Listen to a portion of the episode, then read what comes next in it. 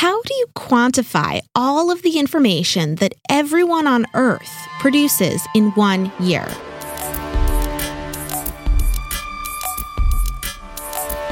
IDC is an American research firm that specializes in telecommunications and information technology. And each year, it conducts a comprehensive survey to assess just that.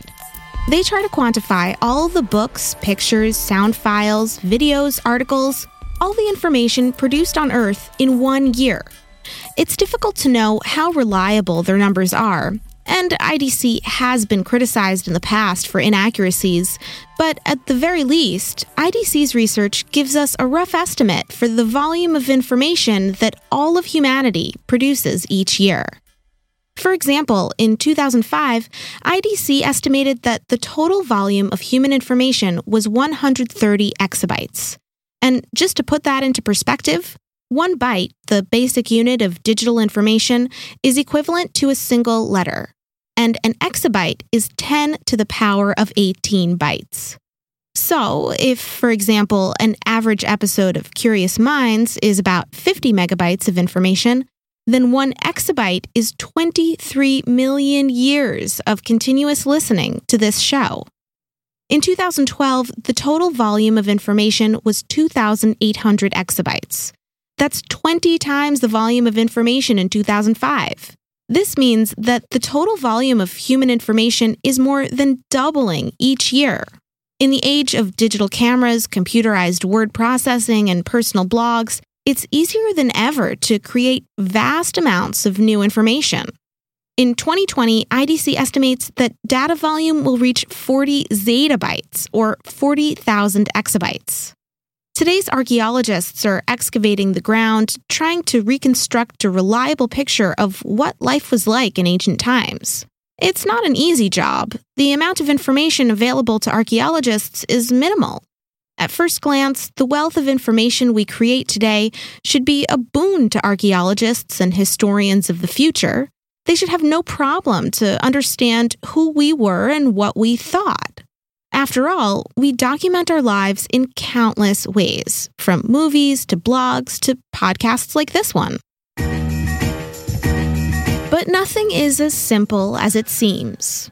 As we shall soon see, the wealth of digital information we produce, thousands upon thousands of exabytes, will create new and unique challenges to these future archaeologists. Hi, and welcome to Curious Minds. I'm Shoshi Shmulevitz. This week's episode Digital Information Preservation.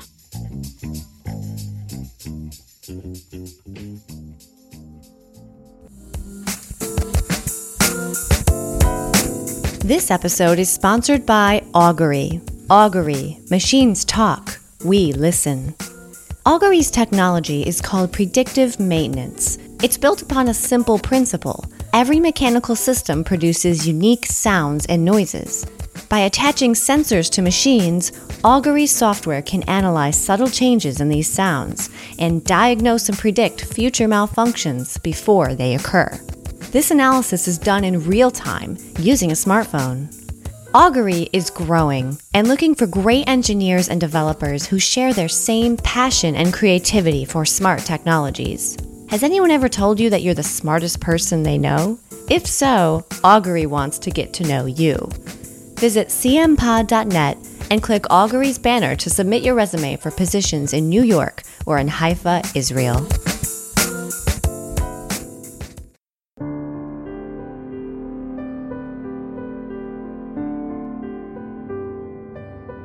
1066, Duke William of Normandy invaded the British Isles, defeated the Anglo Saxon King Harold Godwinson, and became William the Conqueror, King of England. But after taking the throne, King William now had to deal with the financial fallout of the invasion. He had soldiers to pay and forts to build, and these things all cost money. The kingdom's main source of income was then, as it is now, taxes paid by the citizens. But the post war chaos meant that the Treasury officials were no longer sure how much each citizen should pay. So, in 1086, William decided to launch an ambitious operation of unprecedented scale. Surprisingly, it wasn't a military operation, but rather a statistical one. He sent officials to roam the length and breadth of England and document as accurately as possible the land that each citizen owned, their income, and their profession.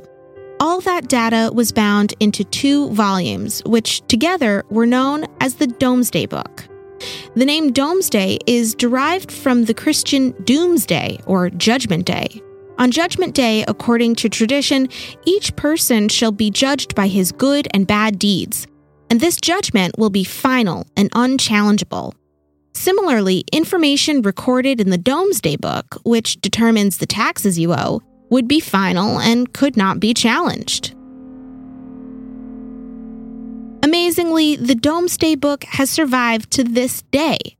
If you have contacts in the British National Archives and a solid knowledge of Latin, you can scroll through it and read its contents.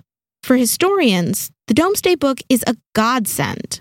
No other historical document of that time so systematically describes a moment in the life of an entire country. In 1986, the BBC decided to celebrate the 900th anniversary of this unique book, and it embarked on an ambitious operation of its own. The BBC's Domesday Project was to be the modern equivalent of the ancient Domesday Book, a comprehensive attempt to capture a moment in the life of the British nation. A million people, mostly school children from across the UK, wrote about their daily lives, their communities, and their cities. All in all, the BBC collected 150,000 pages of text, 20,000 photos, and hundreds of maps, statistics, and videos. All this information was saved in digital form to be browsed with relatively inexpensive personal computers for the enjoyment and education of future schoolchildren. After a comprehensive review of the available storage technology, the project leaders decided to use the Laserdisc to store the information. Back then, it was cutting edge technology, a golden disc the size of a vinyl record. They stuffed all the articles, maps, and videos onto two such disks. The first was called the Community Disc, and it consisted mainly of articles and photos from around the UK. The second was the National Disc, which contained things like maps, graphs, statistical data, and photos taken by professional photographers. A major goal of the project was to allow users to have easy access to the information stored in the discs, and for this purpose, the BBC developed a special user interface software which enabled the user to locate a particular article or photo using keywords, a menu, the location on a map, and more. Since PCs were only in their infancy, the BBC also developed a dedicated Laserdisc player that was able to read the two discs and display their content on a screen. The ambitious project was completed on time and within budget. But it was ultimately a failure. The kit containing the Laserdisc player and the two discs sold for approximately £5,000, a hefty sum that only very few schools and public organizations could afford to pay. As a result, only a few copies of the Domesday Project kit were ever distributed to the public, and the project failed to recoup its investment. Nevertheless, everyone who took part in the BBC's Domesday Project was proud of it. They all felt that the data collected for the project would be as important and useful for future historians as the original Domesday Book is useful for historians of our time. But an article published in 2002 in the British newspaper The Observer revealed a very different reality. Only 15 years after the project was concluded, the information stored in the disks was practically inaccessible. Despite the £2.5 million investment in the Digital Domesday Project, no high school student or curious citizen can browse the articles or view the pictures today. The reason, as you may have guessed, is that the Laserdisc technology didn't survive very long. It lost out to the smaller compact disc and it didn't catch on with the general public. Manufacturers stopped producing Laserdisc readers, and by 2002, only a handful of the BBC's Domesday Project kits were usable, preserved mostly in museums and archives. The irony of the situation was perfectly captured in the Observer's article. Quote, by contrast, the original Domesday Book, an inventory of 11th century England compiled in 1086 by Norman monks, is in fine condition in the Public Record Office and can be accessed by anyone who can read and has the right credentials. It is ironic, but the 15 year old version is unreadable, while the ancient one is still perfectly usable, said computer expert Paul Wheatley. We're lucky Shakespeare didn't write on an old PC. End quote. The story of the Domesday Project represents the challenges we face as we try to preserve digital information. These challenges can be divided into three broad categories. The first is the preservation of the digital storage device, like the laser discs themselves. The second is the preservation of the systems that read the information. This is the laser disc reader in the Domesday Project kit. The third challenge is the preservation of the software that reads the stored binary information and translates it into photographs, letters, or sounds that we humans can understand. Of course, these challenges are applicable to almost all existing information storage methods. In DVDs, for example, the preservation might include the DVD discs, the DVD players, and the software used to decode the stored data. It's also worth mentioning that most of those same challenges apply to the preservation of analog information, like music on vinyl or cassettes.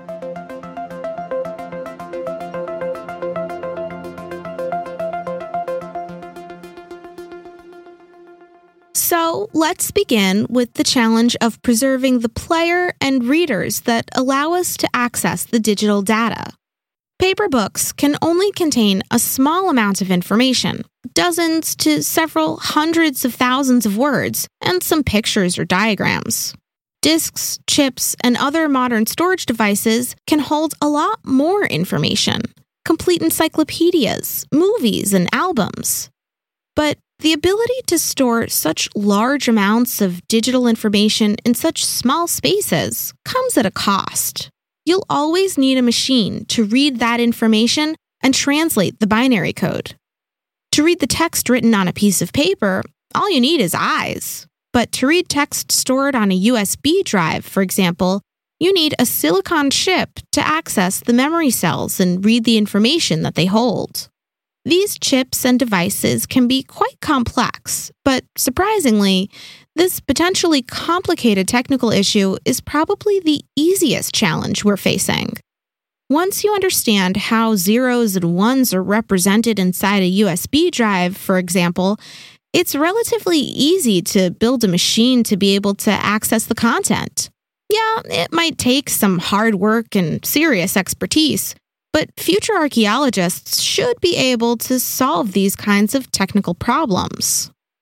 But the rapid obsolescence of readers and players still poses a threat to the actual preservation of the data itself. Why is that? Well, every storage media we have is ultimately vulnerable to natural decay. Hard disks, for example, are extremely sensitive to mechanical wear. A typical hard disk lasts three to five years on average before its motor fails. CDs and DVDs, especially those burned at home and not in a factory, can hold onto their data for 10 or 15 years. We can extend the life of a disk by storing it in optimal conditions low humidity, low temperature.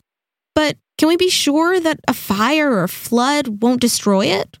And even if the disk somehow survives all these potential dangers, Still, long term processes like slow oxidation or the gradual dissipation of magnetic fields would eventually destroy the information on it. This, of course, is not a new problem. Even the best quality paper disintegrates eventually. The solution has always been to replicate the data, backing it up by creating new copies of it. A lot of the books that survived from antiquity were copied by hand by dedicated monks. But our ability to copy and back up the digital information depends largely on the availability of the devices that mediate between us and the storage media. The BBC fell victim to an unfortunate choice of storage technology, the Laserdisc, which didn't last very long. It's hard to blame the BBC's engineers. Many technologies have emerged and then disappeared in the last 30 years. Many of us still have old cassettes, floppy disks, VHS tapes, and other obsolete storage devices that are slowly decaying in the back of a drawer. And if, for example, you don't have a VHS player at home, backing up old tapes means you have to go to a special lab and pay to convert them to DVD. The sad truth is that many of us don't bother to do that, and then the tapes just rot away. In other words, to make sure all this stuff survives, we need to replicate it. But without those readers and players, the backups will probably never be created in the first place. So, how can we solve the problem of media decay? One possible strategy is a better replication solution, backing up the information in a way that would make it less prone to accidental destruction or decay. An interesting backup solution, which emerged in the early 2000s, is the cloud.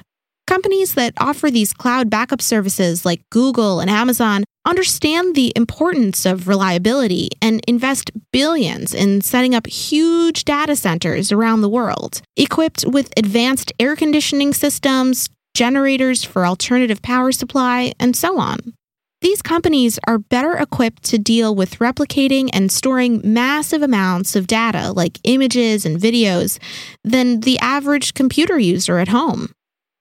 Still, cloud storage is not a magic bullet.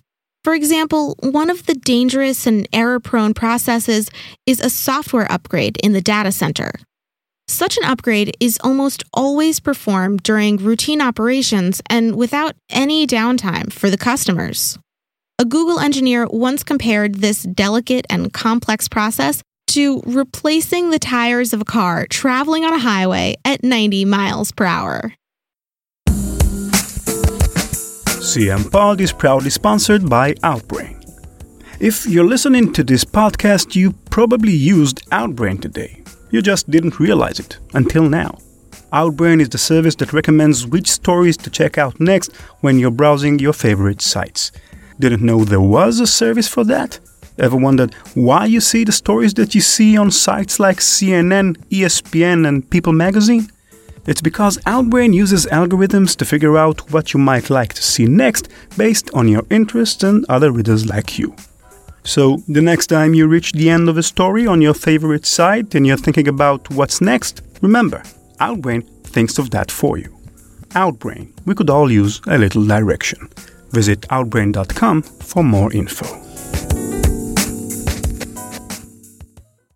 And indeed, Google saw two such failures in 2009 when a few thousand Gmail inboxes were accidentally deleted during a software upgrade.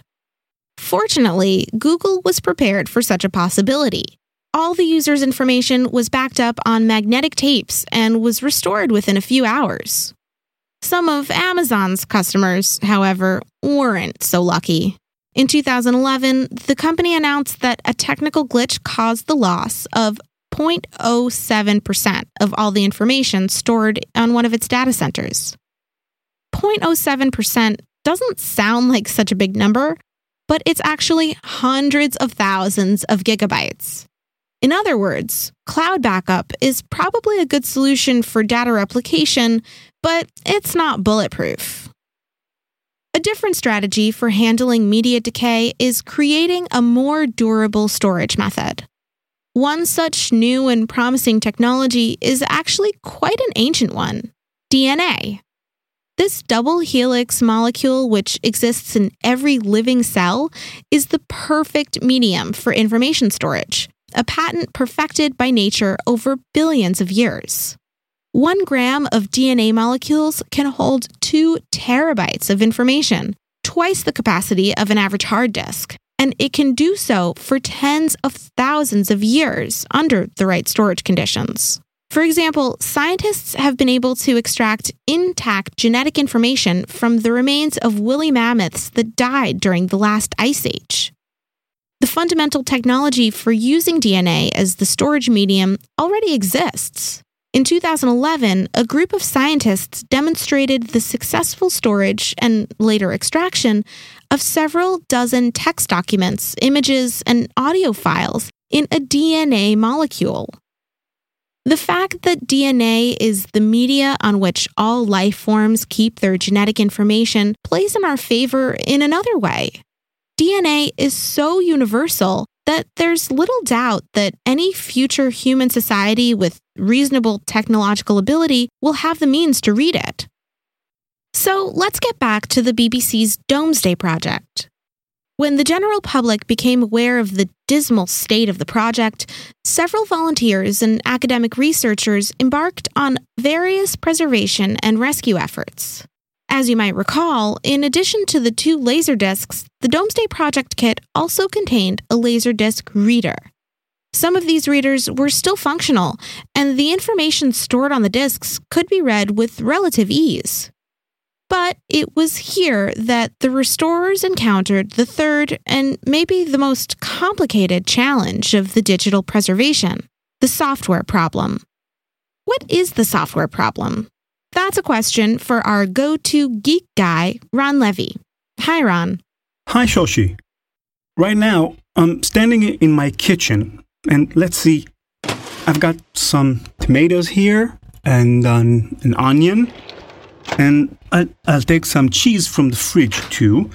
Well, I have all these ingredients here on the table, but no recipe book. And my wife's not here, so I've got no idea what to do with the cheese and the tomatoes. There are just so many possible ways to use these ingredients and many possible dishes. How do I know which is the right one? This is exactly the same problem we are facing with software preservation. When you read the binary data from the DVD or hard drive, for example, you end up with a long, long list of binary bits, ones and zeros. These bits have no inherent meaning by themselves. It is up to us humans to give them this meaning we need to agree on the proper way to decode these bits. For example, we could agree that 1001 in binary is the decimal number 9. Without this pre agreed interpretation, 1001 might mean the letter A or a pixel on the screen, or maybe something entirely different. In many cases, this pre agreed interpretation is standardized and well known. For example, an MP3 file has a defined structure, so any software which implements the MP3 standard can read and decode the bits in the files as sounds. But what happens if the encoding and decoding schemes are not standardized? Well, in that case, all we can hope for is that someone somewhere has kept a record of the decoding scheme, which is the recipe book we need in order to make sense of these onions I'm holding in my hand. Hmm. I think I'll just order a pizza.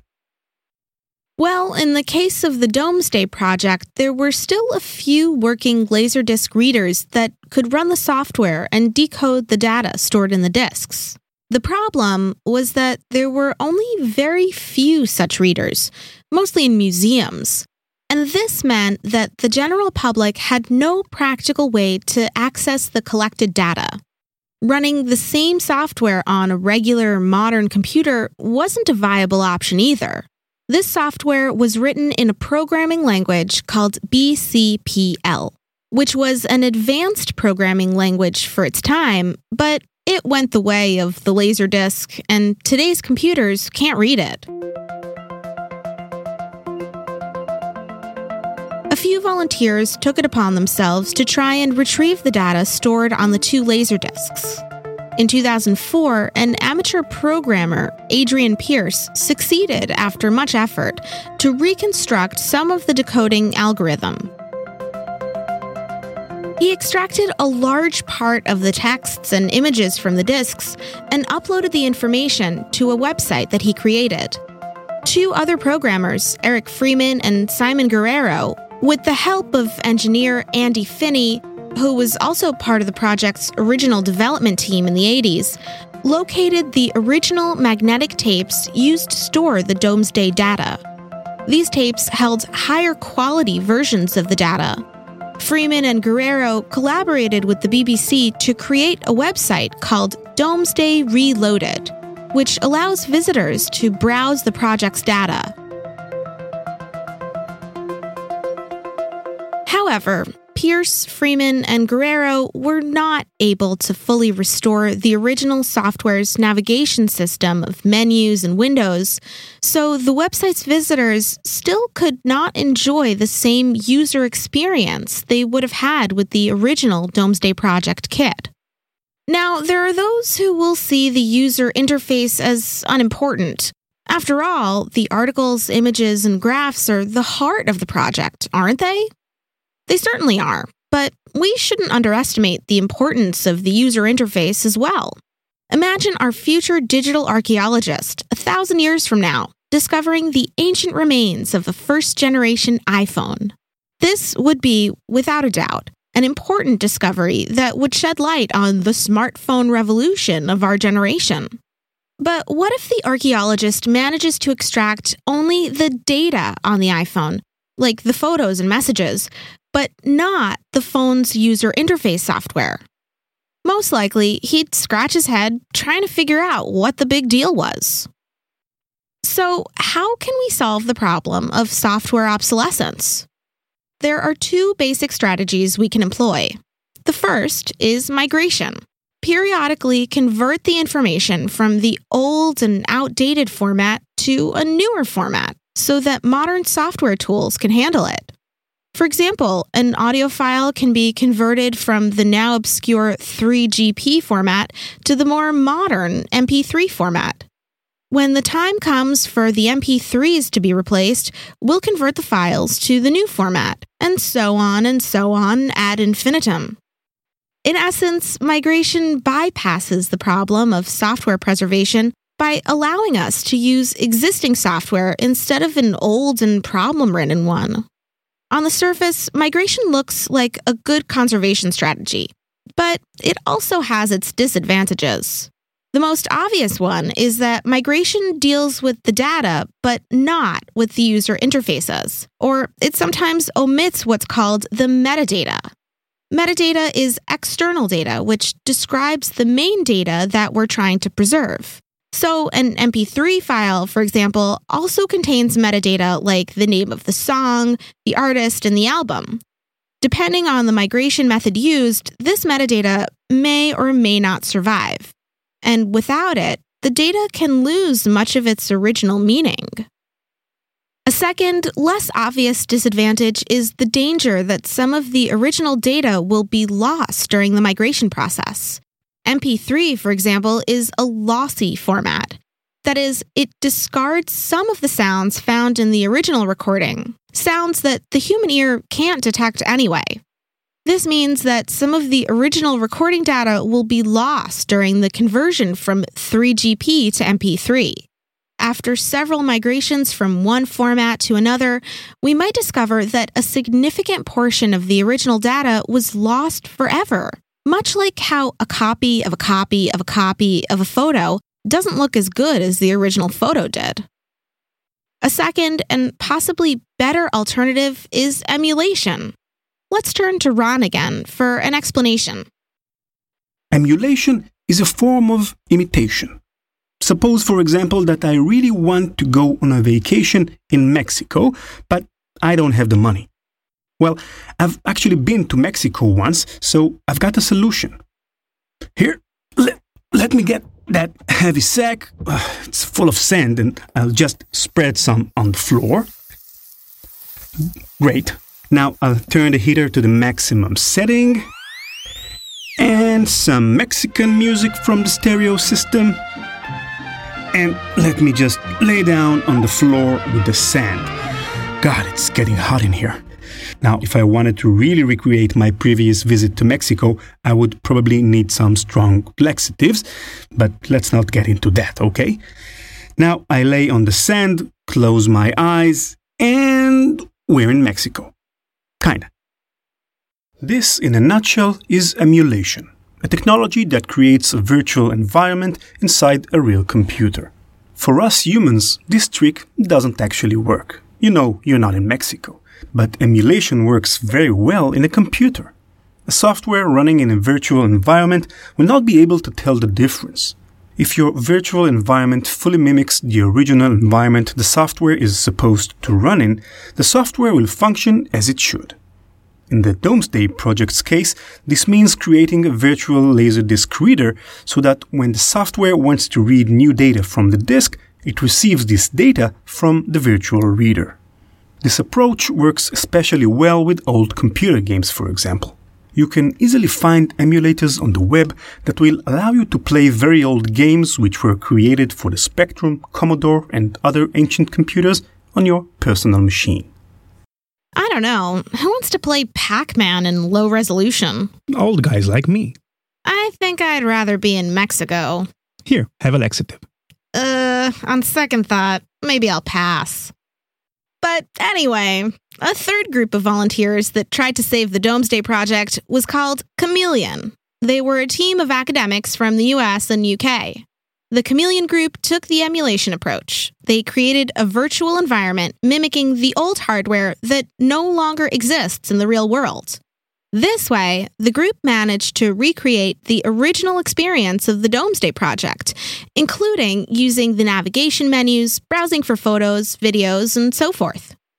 Unfortunately, funding problems didn't allow the CAMiLEON project to reach maturity, and it was aborted in 2004. Still, the emulation approach may have the best potential for long term preservation of digital information. The big disadvantage of emulation is that the creation of a virtual environment is a complicated matter, and it requires a good measure of programming skills and intimate knowledge of the original device that you're trying to emulate. So, it also requires a relatively large investment of time and money. However, experience shows that emulation does work. All it takes is a few dedicated developers to create an emulation environment so that millions of users can enjoy it all over the world.